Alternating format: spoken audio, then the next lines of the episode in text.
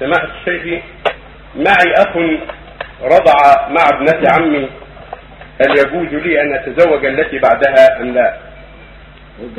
معي أخ رضع مع ابنة عمي هل يجوز أن أتزوج التي بعدها أم لا؟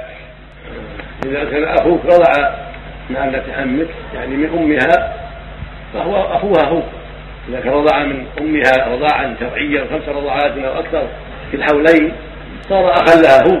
أما أنت ما عليك يعني ما رضعت من أمها ولا من زوجة أبيها ولا من أخواتها. ما تحرم عليك. تحرم عليك هو. بس هي نفسها واللي قبلها واللي بعدها. التحريم يختص بأخيه.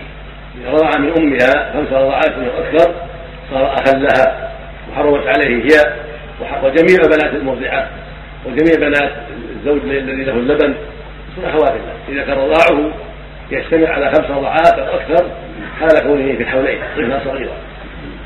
أما انت فلا حرج عليه.